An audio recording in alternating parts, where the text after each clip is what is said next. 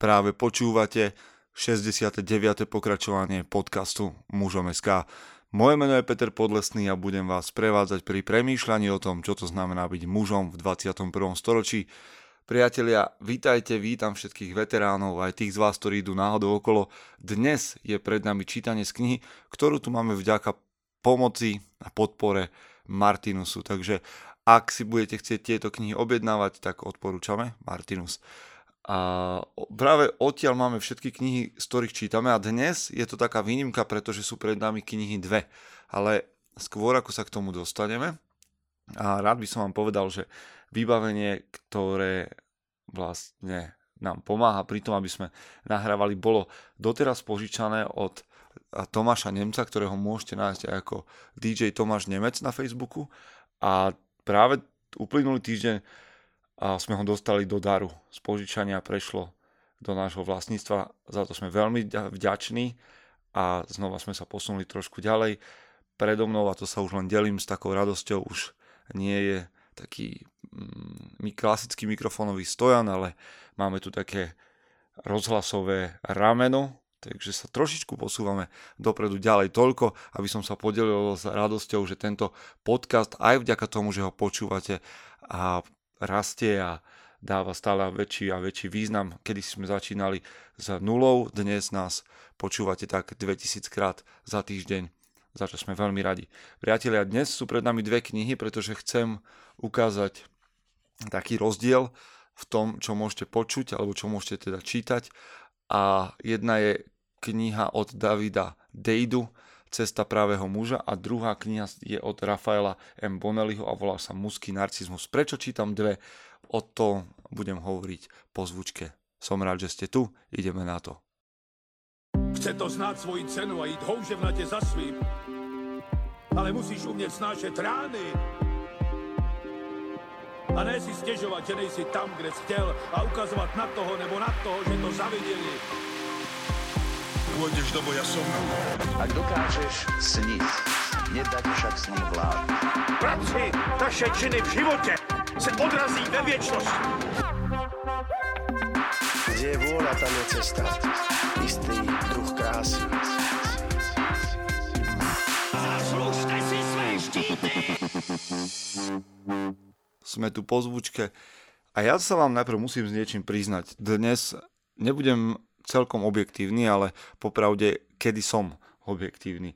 Vždy, keď čítam knihy a mám k ním svoj komentár, tak je to naozaj len môj subjektívny pohľad a verím, že sa na to aj tak dívate, aj keď viem, že mnohí z vás si knihy, ktoré odporúčame, aj, aj kupujete, práve z toho, aký máte dojem a možno vás trošku ovplyvní aj môj komentár a nejaké moje myšlienky, ale nakoniec sa stretávame a čítame spolu aj preto, aby ste vy sami premyšľali nad textom a interpretovali ho aj po svojom.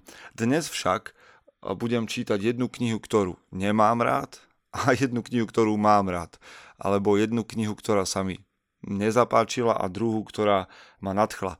Vysvetlím prečo a budem sa snažiť vytiahnuť aj rozdiely.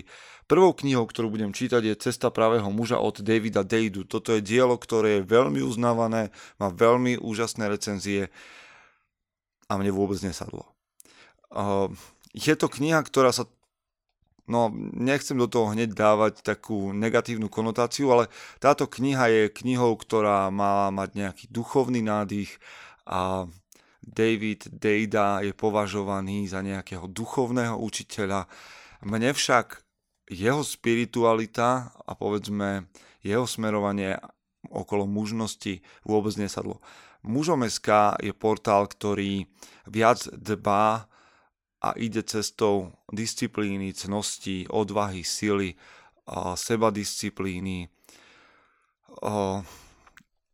Pravdepodobne, ak nás čítavate alebo počúvate, viete, čo tým myslím. A je tu v mužnosti celkom legitímny smer, ktorý ide možno viac takou duchovnou, ezoterickou cestou um, nejakého... No nakoniec radšej by som prečítal nejaké ukážky. Poviem vám svoj dojem najprv z tejto knihy. Myslím si, že David Dejda v tom smere, v akom ide, ide pravdepodobne správne, keďže Mnoho mužov a žien je nadchnutých jeho dielami a aj touto knihou. Takže ak ste tento muž alebo táto žena, tak pravdepodobne sa vám ukážky budú páčiť a je možné, že na druhej strane sa vám mužom SK niekedy nezdá, keďže máme iný smer, ale viem povedať, že týmto smerom a ako ide táto kniha mužom SK nepôjde a ani stretnutia, ktoré budeme mať, nebudú o nejakom hlbokom a zenergizovaní a ponorení sa do emócií, aj keď to nemusia byť samozrejme zlé knihy, teda zlé, zlé veci, prepašte, už otváram knihu. Poďme na to a poviem vám, a čo tým myslím.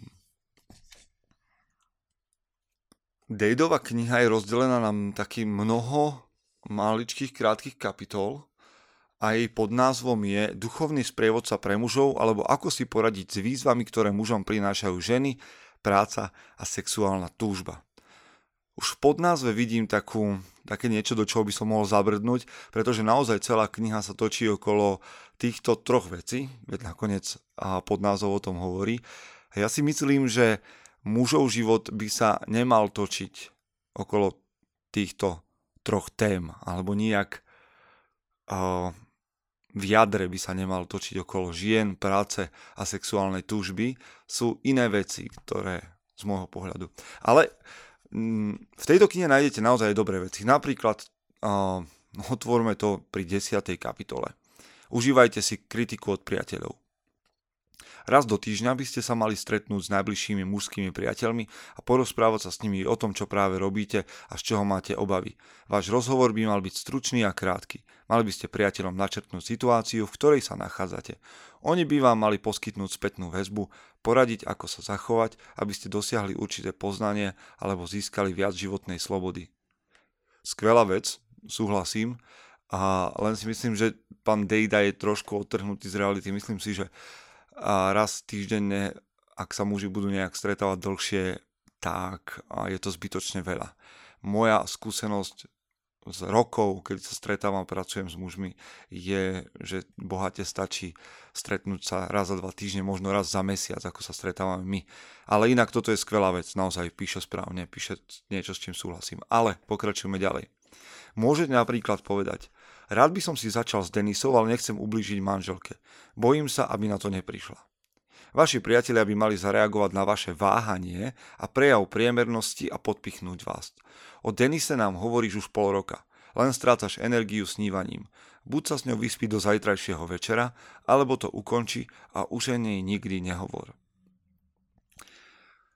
Takže poďme, poďme trošku rozobrať. Ja viem, že sú to veci vytrhnuté z kontextu, ale práve z takýchto maličkých čriepkov sa skladá táto kniha a nakoniec mm, vytvorí nejaký obraz. Takže uh, snaha alebo túžba podviesť manželku sa môže, môže u niekoho objaviť, alebo možno, že aj u väčšiny z nás, na, nie, nás napadne, čo si také, aké by to bolo, ale určite by som to nenazval váhaním a prejavom priemernosti.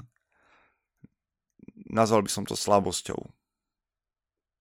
A vtedy by som čakal, že na moju slabosť priatelia, ktorí budem mať, zareagujú inak ako, že ma podpichnú a povedia, buď sa s ňou vyspí, alebo už o tom nehovor. Ale pravdepodobne len namodeloval a Dejda takýto príklad. Ale pokračujeme ďalej.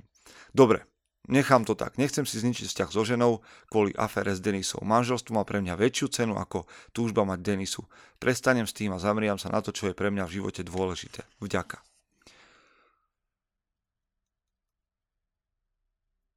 A premýšľam, verím, že spolu s vami, nad tým, že čo k tomu povedať, ale Vaši mužskí priatelia, tak to píše Dejda, by mali byť schopní odhaliť prejavy priemernosti vo vašom konaní a uvažovaní a navrhnúť riešenie, ktoré vám umožní opustiť vychodené kolaje. Je však potrebné, aby ste aj vy dokázali byť k ním brutálne úprimní. Len tak sa môžete spoločne rozvíjať. Súhlasím, ale ten príklad nebol najšťastnejší a to, že prečo sa mi tento príklad nepáči a že nachádzam v tejto knihe, ktorá sa veľmi venuje sexualite, až možno ústredne, ako keby skladala týmito príkladmi taký nejaký celkový, celkový obraz, ktorý sa mne nejak... Viete, ako keď máte z niečoho také, že je to dobré, alebo je to pravda, ale kde si v pozadí, niekde pod hladinou vnímate, že čo si nie je v poriadku.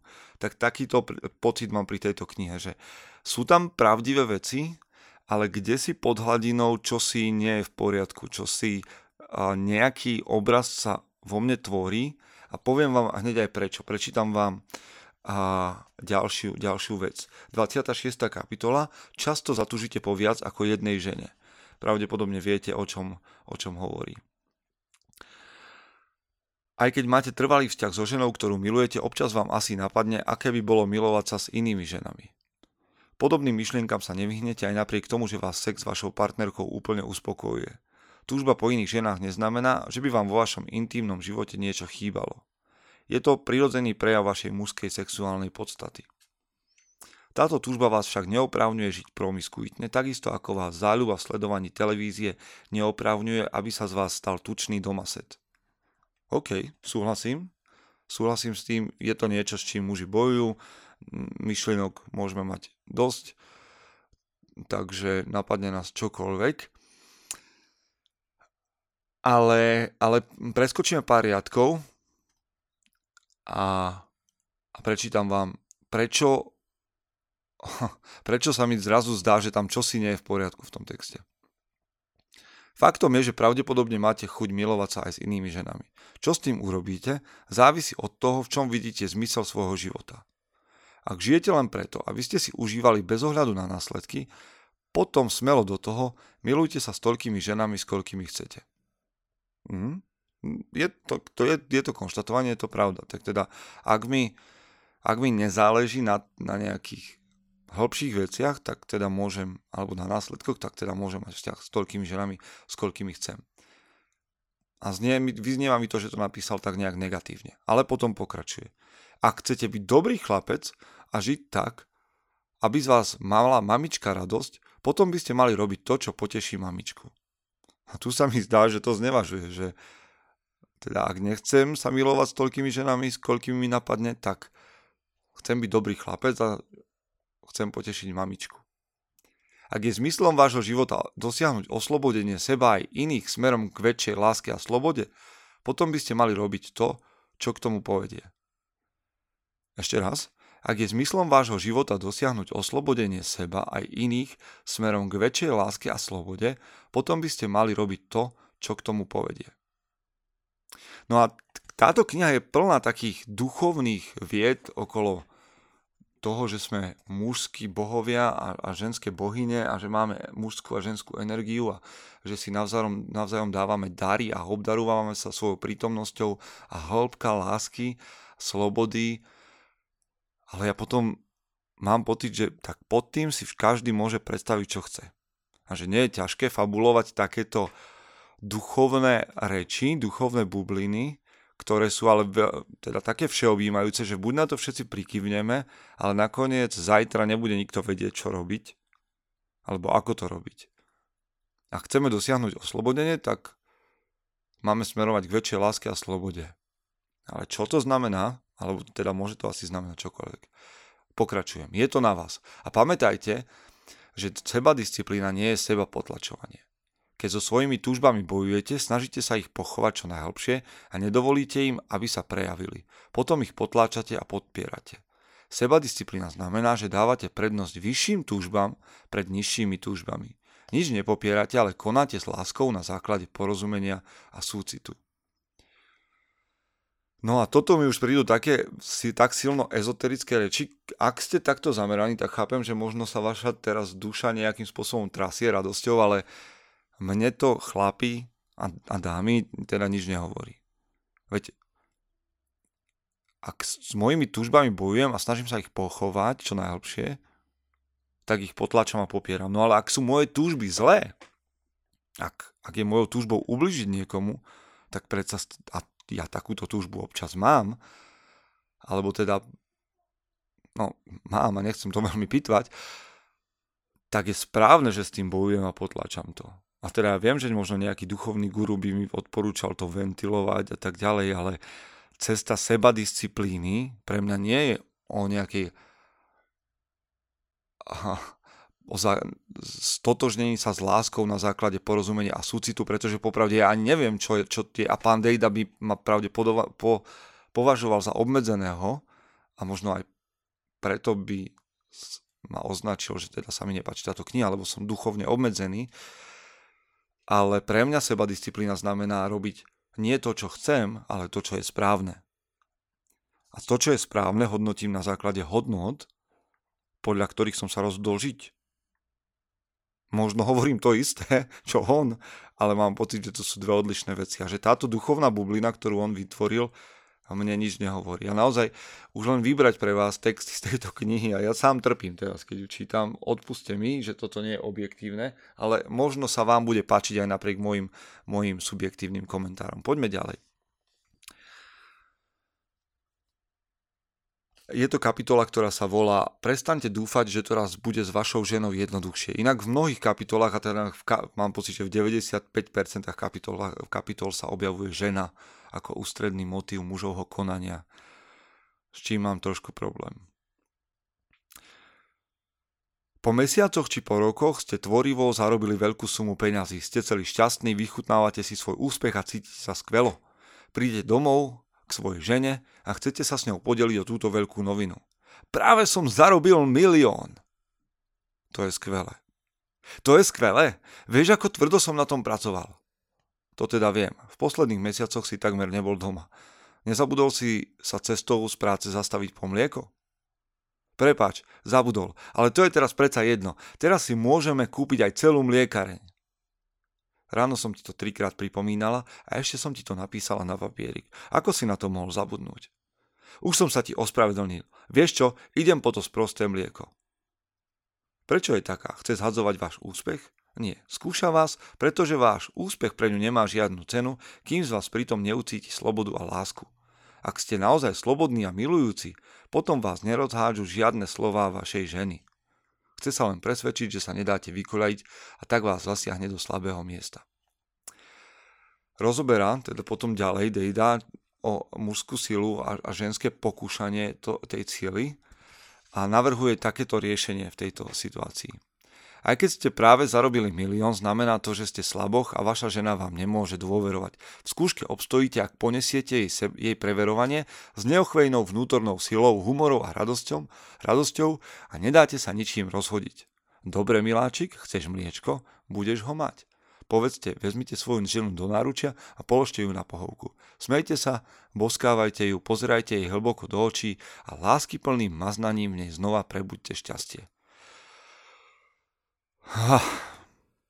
Odpuste mi, že som taký skeptický z tejto knihy, ktorá má mnoho úžasných recenzií a je preložená do milión jazykov sveta a má 30 100 miliónov vydaní, ale chlapi,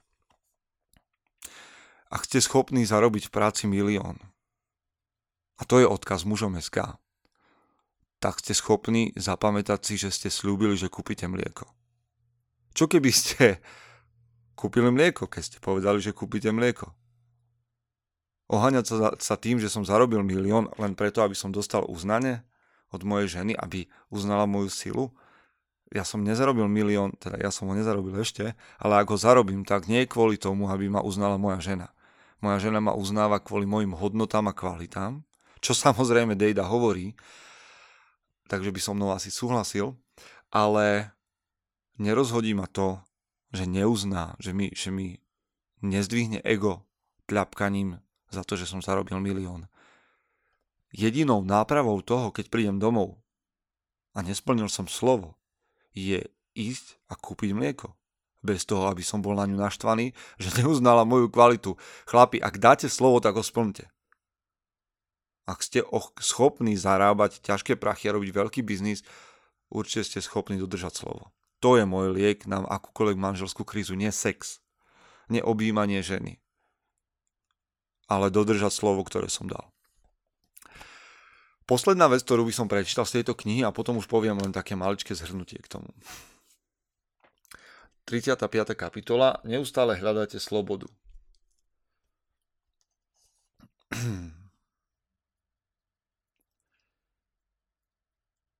Vašou základnou motiváciou je uvoľnenie od napätia a pocit slobody.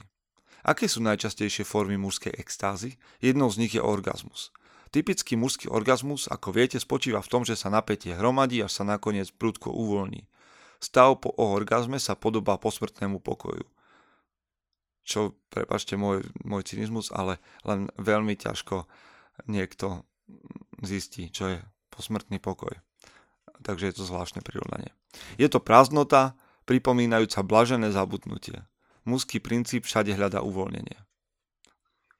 A vlastne potom pokračuje v tom, že ako hľadáme uvoľnenie od napätia a pocit slobody vo väčšine športov a tak ďalej. Kde ja celkom si myslím, že práve v športoch hľadáme konflikt, ktorý je mužom prirodzený, nie slobodu a uvoľnenie napätia, ale zápas a, a konflikt. Ale a myslím si, že, že teda športy sú náhradou vojen a, a zápasu a boja.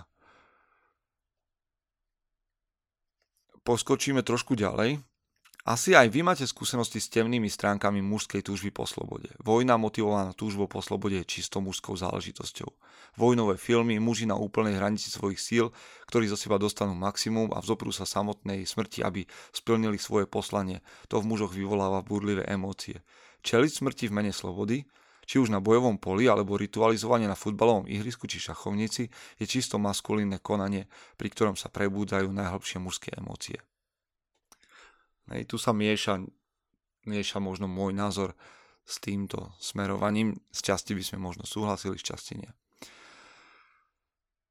Trošku poskočíme. Konečná sloboda je smrť ega, absolútna odovzdanosť až do bodu jednoty.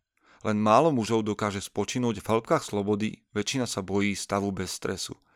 Vzdať sa stresu znamená vzdať sa myšlienok, nemyslieť len na svoje ja, nesplniť žiadne poslanie. Je to koniec mužskej hry.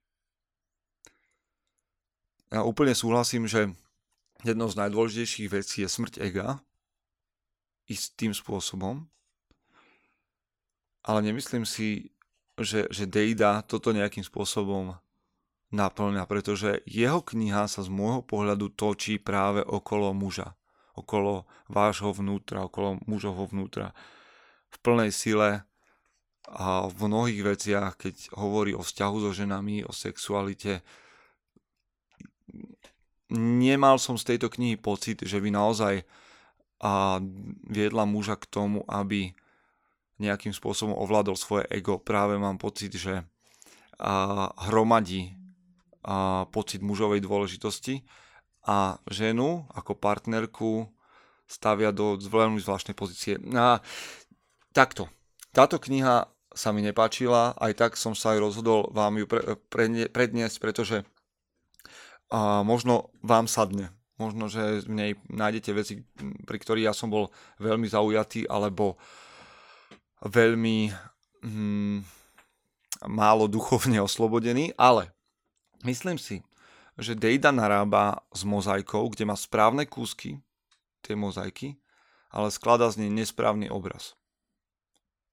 Zle skladá tie jednotlivé kúsky k sebe a ešte horšie ich komentuje. Viem, že som vám prečítal len 4 kúsky, bolo pre, bolo pre mňa utrpením sa vrátiť k tejto knihe, v skutočnosti som ju prečítal, pretože hltám mužskú literatúru, aj ktorá mi nie je pohodlná. A možno, že vy sa v nej nájdete. Ja si nemyslím, že cesta pravého muža je cesta, ktorá by mala riešiť primárne sexualitu, prácu a nejaké... Mm, neviem to popísať inak ako také duchovné reči a bubliny, ktoré sa na druhý deň veľmi ťažko vkladajú do praxe. Samozrejme, môžete, mať, môžete namietať, že som málo duchovne oslobodený, a nie je to tak z môjho pohľadu, len mám pocit, že som si vybral iné smerovanie a mám pocit, že tá mužnosť smeruje alebo je pre mňa inou cestou. Ale samozrejme nájdete aj takéto smerovanie, čo sa týka nejakého duchovna, ezoteriky alebo a podobne, tak aj takéto cesty existujú v, tom, v, tom, v tej mužskej obrode. Na druhú stranu tu mám knihu Mužský narcizmus, ktorá mne veľmi sadla. Čítal som ich bezprostredne po sebe a sú veľmi rozdielne. Knihu Mužský narcizmus napísal neurovedec Rafael M. Bonelli, ktorý je, um, myslím, že Rakúšan, je to psychiatr, psychoterapeut s vlastnou praxou. V knihe uvádza mnoho, mnoho konkrétnych typov, teda konkrétnych príkladov o mužskom narcizme a táto kniha bola pre mňa veľmi užitočná. Takže ak by to bolo na mne, tak pýtali by ste sa ma, ktorú knihu z týchto dvoch, tak mužský narcizmus. Ak mi niekto povie, že sa mu páčila cesta pravého muža a že by si ju mal prečítať každý muž, tak by som sa opýtal, aké knihy pre mužov čítal, pretože mám ich tu pred sebou možno 20, ktoré som prečítal a, a táto mm, má o mnoho väčšiu konkurenciu aj v slabších autoroch, alebo teda autoroch, ktorých ja považujem za slabších. Poďme už k mužskému narcizmu a k Rafaelovi M. Bonellimu. Takže mm, takisto budem len skákať a takisto si vypočujete len pár ukážok a sami sa rozhodnete, či, sú, či si tý, túto knihu kúpite. A je v češtine, tak znova budete musieť trošku prižmúriť oči. Bonelli píše, Márnivý páv je samec. Kohout, zamilovaný do sebe samotného, je rovnež samec. A skutečne sa narcizmus i u ľudí vyskytuje podstatne častej u pánu tvorstva. To je dnes oviežený poznatek, žádný stereotypní predsudek. Emily Grialvová se spolupracovníky z Univerzity v Buffalo v roce 2015 v metaanalýze vyhodnotili 355 dosavadních studií narcizmu na celkem 470 846 probandech. Zistili jednoznačnou signifikantní pohlavní rozdílnosť trvající po celá desetiletí a ve všech viekových skupinách. Takže čeština mi dá pravdepodobne zabrať dnes, ale vidíte, že, tá, že táto kniha je písaná takou um, možno trošku vedeckejšou rečou, ale v skutočnosti nie je napísaná až tak zložito a je tam mnoho, mnoho príkladov z praxe, takých tých um, zápisov zo sedení s klientmi, takže určite to nie je také sucho, suchopárna veda. Tak poďme ďalej. Narcizmus ostatne není žiadna výjimka. Projevy mnoha psychiatrických poruch sú medzi pohlaví rozdelení asymetricky. Ženy 9 krát častej trpí bulími a anorexii, 3 krát častej úzkostnými onemocneniami a hraniční poruchou osobnosti. Výrazne hojnej trpí tež depresemi a závislostí na tranquilizérech. U mužů býva na druhou stranu 9 krát častěji než u žen diagnostikován Aspergerov syndrom a autizmus, třikrát častěji porucha pohlavní identity, antisociální osobnost a závislosť na opiátech. Dvakrát častěji se u mužů vyskytuje narcizmus, sexuální poruchy a alkoholizmus. Ve všech věkových skupinách kromě toho výrazne více mužů než žen, žen vykozuje agresívne poruchy chování. Hej, čo nie je pravdepodobne až také prekvapivé, ak sa nad tým zamyslíme. Naozaj je narcizmus mužom bližší a ženy prekonávajú častokrát problémy, ktoré my nerozumieme, psychického rázu. A tuším, že som osobne nestretol žen, muža, muža, ktorý by mal mulímiu alebo anorexiu, ale samozrejme žien som žiaľ stretol niekoľko vo svojom živote, ktorí, ktoré prešli touto chorobou. A takisto väzenia sú zďaleka viac naplnené mužmi ako ženami. Čiže hovorí o tom, že narcizmus je uh, výraznejšie mužskou domenou a aj keď aj ženy, nájdeme aj ženy, narcistky, ale mužský a ženský narcismus sa neodlišuje jen kvantitatívne, liší sa i kvalitatívne. Cristiano Ronaldo, futbalista, o ktorom pojednáva trošku skôr, ale je to väčší text, tak som ho nechcel čítať, ale opisuje ho ako človeka s príznakmi narcizmu. A Caligula sú ve svém narcistickém jednání typickými muži. Težko si dokážeme predstaviť, že by sa takovým spôsobom projevovala žena. Neviem, ako to je, nesledujem mužský a ženský futbal, ale viem, že teda v posledných rokoch sa z mužov futbalistov, hlavne na tej svetovej úrovni, naozaj stali muži, ktorí sú mm, ako keby zakladateľmi toho metrosexualizmu a, a prejavy na ihrisku u mužov po góle a s tým všetkým, ako utekajú od hráčov, u futbalistov som si to všimol, že utekajú preč od hráčov, častokrát od spoluhráčov a ukazujú na seba a upriamujú pozornosť na seba. Neviem, či takto funguje aj v ženskom futbale napríklad. Tak pravdepodobne si nedávajú ženy dole dresy, ako muži. A ten muž si dá dolu dres nie preto, aby že mu je teplo, ale preto, aby ukázal pravdepodobne svoju postavu alebo akokoľvek. A líši sa to. Narcistické uvažovanie a jednanie jeví skutečne pohlavní odlišnosti v klinických obrazech projevu. Prepiatá sebeláska podlení u žen vede k žízni po uznání, ktorá je často vháni do poruch příjmu potravy. Zcela jiná je v této situácii mužské psyché, u nich se přehnaná láska k sobě samému setkáva s naprosto jinou základní psychickou štruktúrou. No a samozrejme potom táto kniha pojednáva presne o tom, aké sú teda tie konkrétne a, konkrétne znaky mužského narcizmu a myslím, že a hovorím to aj preto, aby ste premyšľali, aby sme premyšľali sami nad sebou, či nemáme tieto prejavy, tak napríklad kroužení kolem sebe samého. S utrpením mladého Wertera románem v dopisech měl Johann Wolfgang von Goethe jednoznačný úspěch.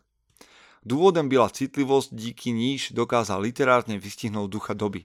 Iste proto, že nahlížel do hlubín sebe samého. V psychológii sa tomu říká introspekce. Táto kniha tak silne zapôsobila na jeho současníky, že sa práve hovorí o Werterovském efektu. Tak u mnoha iných diel svetovej literatúry má intenzívny autentický vhled do nitra autora v nesmírne psychologický účinek, jemuž vnímavý čítate, či, čtenář sotva unikne. Potom ďalej hovorí o tom, aké mal Goethe veľké problémy so ženami a ako sa to odráža v tom utrpení mladého Wertera a hovorí o egocentrickosti práve tejto postavy. Takže poďme sa trošičku pozrieť na to, na ten pojem. Na rozdiel od pojmu egoizmus však pojem egocentričnosť nezahrnuje morálne hodnocený, pouze ho bez predpojatosti vyjadřuje psychologický fenomén. Přímým protikladem egocentričnosti, ironicky zvané empatie k sobě samému, je altruizmus a schopnosť vciťovať sa do druhých. Čím víc empatie má tedy človek pro sebe, tým méně mu zbýva pro bližního.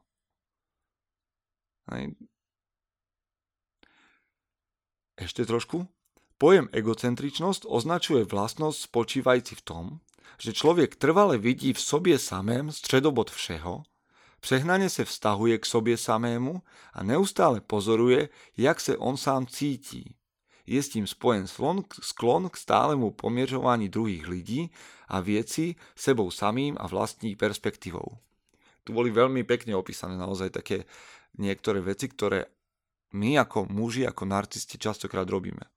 Ak máte problém s narcizmom, ak u seba, alebo no tak skúsme hovoriť len o sebe, nepremýšľajte nad inými, je že, sa, že sledujem dookola, ako sa ja sám cítim a prehnane sa vzťa- všetko vzťahujem na seba, som stredobodom každej situácie, mám pocit, že ľuďom, ľudia sú buď len proti mne, alebo že by im malo ísť o mňa a snažím sa hej, pom- pomiežovať, pom- porovnávať so sebou druhých ľudí a hovoriť o svojej perspektíve.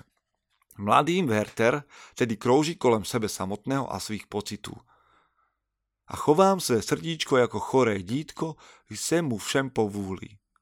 V lote však pac, v lote, která však patří jinému muži, spatřuje stelesnení svých ideálů.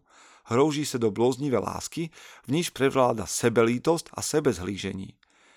Vidíte, kniha, ktorá hovorí o láske muža k žene, ale nakoniec odhaľuje, že ide o muža narcistu a egocentrického muža, pretože on vlastne prežíva lásku ako sebalútosť a, a sebe zhlížení a, a svoje choré srdiečko. Jakkoliv je Lotov nadšen a vychvaluje ji, přece jen si tolik nehledí potřeb dané ženy ako spíš vlastních. Čiže láska k vydanej, vydatej žene je láskou narcistu k sebe samému, pretože nepozerá na jej dobro, ale na dobro seba samého. Čiže toto je napríklad jedna ukážka z toho, čo to narcizmus je. Poďme trošku ďalej, preskočíme na, do tretej časti, do tretej ukážky, ktorá sa volá Přehnaný pocit vlastní hodnoty. A viete, je to zaujímavé, pretože na mužom SK som písal taký článok s provokatívnym názvom, že na prvom mieste som ja a pod, pod uh, optikou tejto knihy, nie že by som menil názor, stále si myslím, že je dôležité mať voči sebe nejaký stupeň sebelásky a myslieť na svoje potreby, aby som mohol byť užitočný pre iných. To je ale dôležité, tá druhá polovica vety, že nemôžem, je, je nesprávne, je narcistické a egocentrické, ak myslím najprv na potreby seba samého, ak to nerobím preto, aby som bol užitočný pre iných. Čiže to, to som tak chcel nejak podotknúť k tomu, ako sa ako premýšľam ja o tejto téme. Prehnaný pocit vlastní hodnoty. Narcista je tedy zamilovaný. Vidíte, aj táto kniha hovorí veľa o láske, o, o, vzťahu muža a ženy, alebo človeka k sebe samému, ale hovorí o tom s úplne inou optikou. A z môjho pohľadu s inou kvalitou, ale to je subjektívne, to si vyškrtnite. Narcista je tedy zamilovaný a ako každý zamilovaný preceňuje svého miláčka, jeho vlastnosti, prednosti, talenty, výkony a také jeho dôležitosť. Afekt zamilovanosti, ktorý sa silne liší od práve lásky, nezná realistické hodnocení, nezná rozumnou relativizácii. Z psychologického hľadiska vede zamilovanosť vždy, vždy k idealizácii, zatímco zralá láska znamená odevzdať sa druhému. Zamilovanému je milovaný stredem sveta. To je samo o sobie cosi veľmi pekného a lidského, cosi, co každý už niekdy zažil, doufejme. Ale ta, také cosi veľce pomíjivého, neboť zamilovanosť buď povinné, nebo dozraje v pravou lásku. Jenže narcista je bohužel sám predmetem svojej zamilovanosti. Proto je tento stav smutný, neplodný a osamnelý a niekdy nebezpečný. V hierarchii hodnot staví narcista na samý vrchol vlastní osobu. To je výraz nedostatku vnitřního řádu. Zaujímavé, nie? Nakoniec a zistíte, že zamilovanosť je niečo, čo musí prejsť, ale narcista nemá tú možnosť.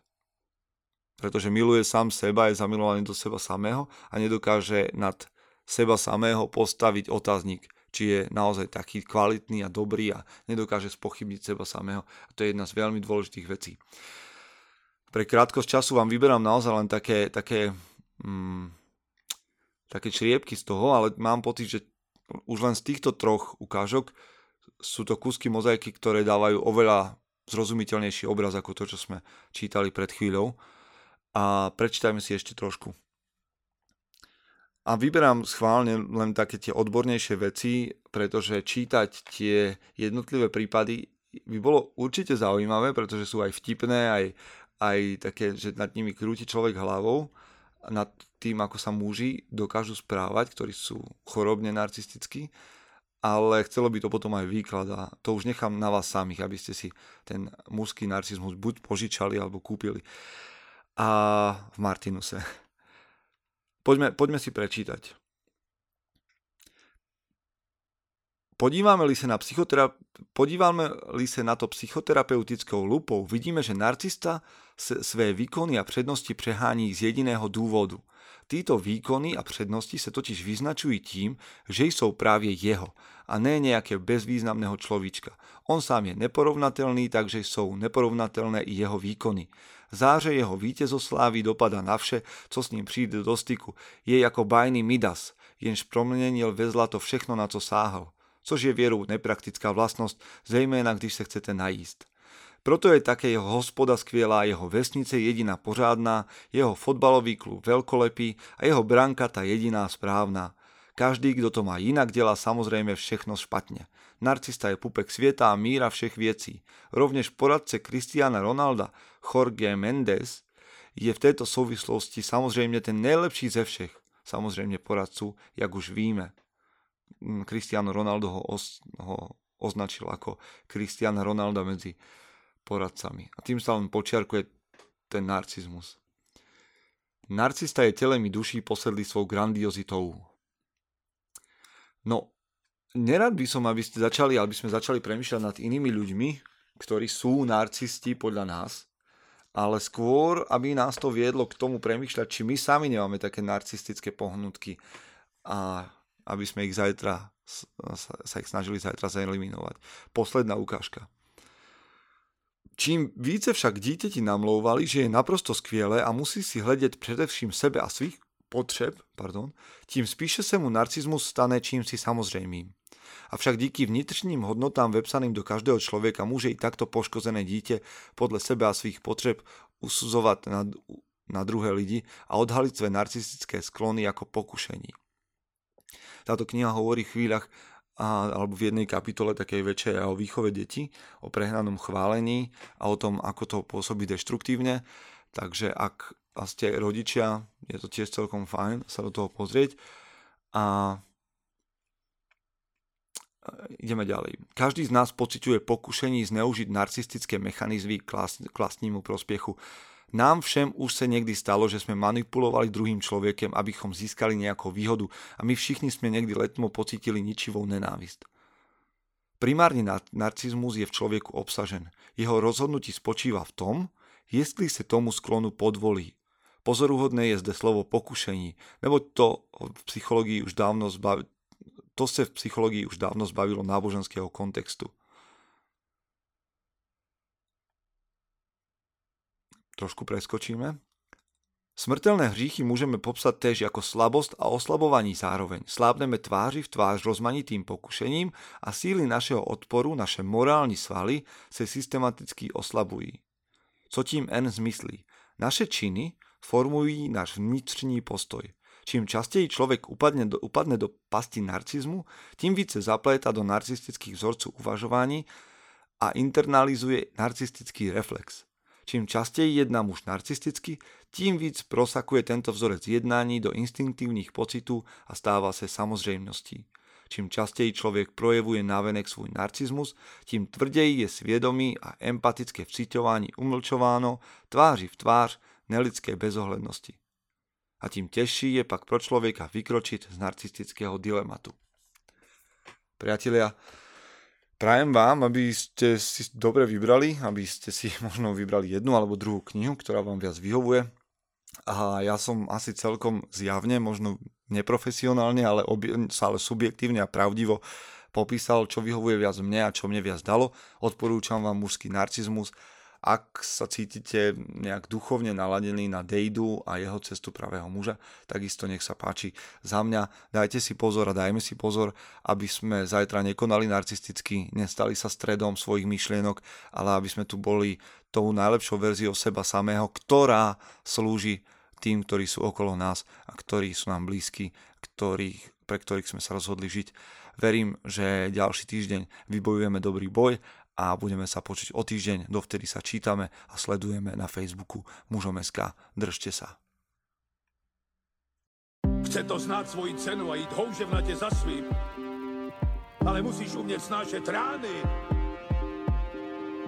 A ne si stěžovat, že nejsi tam, kde jsi chtěl a ukazovat na toho nebo na toho, že to zaviděli pôjdeš do boja som. Ak dokážeš sniť, nedať však sní vlád. Práci naše činy v živote se odrazí ve viečnosť. Kde je vôľa, tam je cesta. Istý druh krásy. Zaslužte si své štíty!